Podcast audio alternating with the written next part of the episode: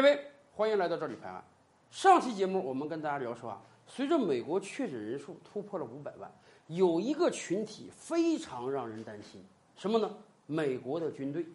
美国军队那也是两百多万人啊，关键是美军它不是只在美国待着，美国在全球有上百个军事基地啊，很多主流发达国家，日本也好，韩国也好，英国也好，德国也好，他们的国土上有大量的美军，而且。这些美军不是待着不动啊，人家是经常换防、经常互防、经常演习的。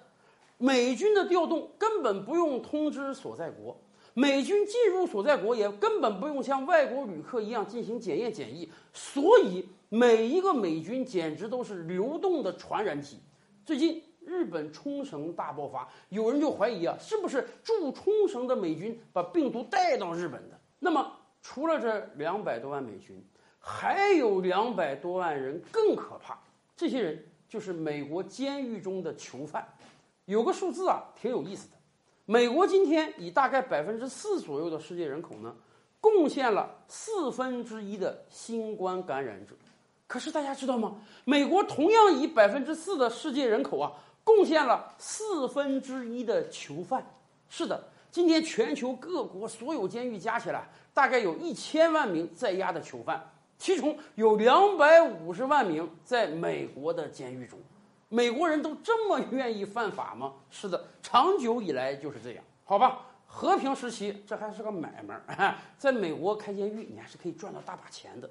可现在疫情期间那就不一样了。当美国有超过五百万人确诊，大概百分之一点五的美国人口确诊之后啊，美国监狱可能是一片净土吗？当然不可能了。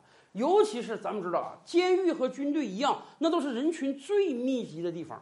只要有一点星星之火，马上整个监狱都会被传染。所以，这两百五十万名在押犯可是很大的一个雷呀。那么怎么办？美国的监狱管理者人家也看到这个问题了，害怕这个病毒在监狱中大量的传播。那么，是不是搞很多单间，把每一个犯人都投到单间中，让他们隔离？哎，很多别的国家当监狱发生感染的时候都是这样的，美国不是这样。美国说，既然犯人有被感染的危险，那么干脆我们把他放了吧，管他还有几十年徒刑，管他以前是杀人放火了还是强奸抢劫了。就在这几个月啊，仅美国加州的监狱就释放了超过一万名的在押犯。你想想，这是多可怕的一个事情啊！超过一万个罪犯。就因为有可能被感染，所以干脆给你放回家，让你回归到社会中去。很多美国老百姓也忧心忡忡啊。这些人是有前科的人，这些人对他的惩罚还没有完结呢。更关键的是，今天美国是个什么样的景象啊？几千万人失业，马上就领不到救济金了，马上就会因付不起租金而被房主赶到大街上，马上就会有各种各样的零元购行为在发生。为什么？底层老百姓没钱。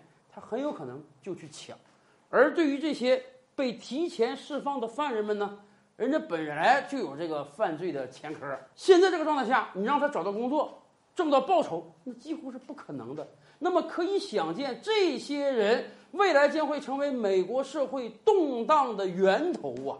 以往我们就讲过，美国监狱实际是个挣钱的买卖，美国监狱都是私营的，你多来一个犯人，我就多挣一笔钱啊。为什么当此之时，这些私人老板不想挣钱了呢？原因很简单，人家也知道，当你这个犯人健健康康的时候，哎，你在我这服刑，州政府也好，联邦政府也好，可能按犯人按床位给我钱。另外呢，我还可以让他们打点零工，剥削剥削他们的劳动力。现在不一样啊，一旦现在有一个犯人感染了，迅速传播，难道要监狱拿钱给这帮人治吗？啊，这些人自己有钱能治自己的病吗？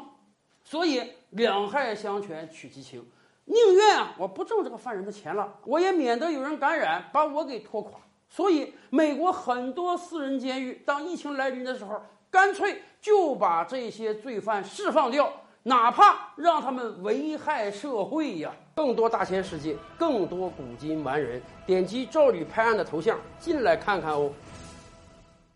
赵吕拍案，本回书着落在此。欲知大千世界尚有何等惊奇，自然是且听下回分解。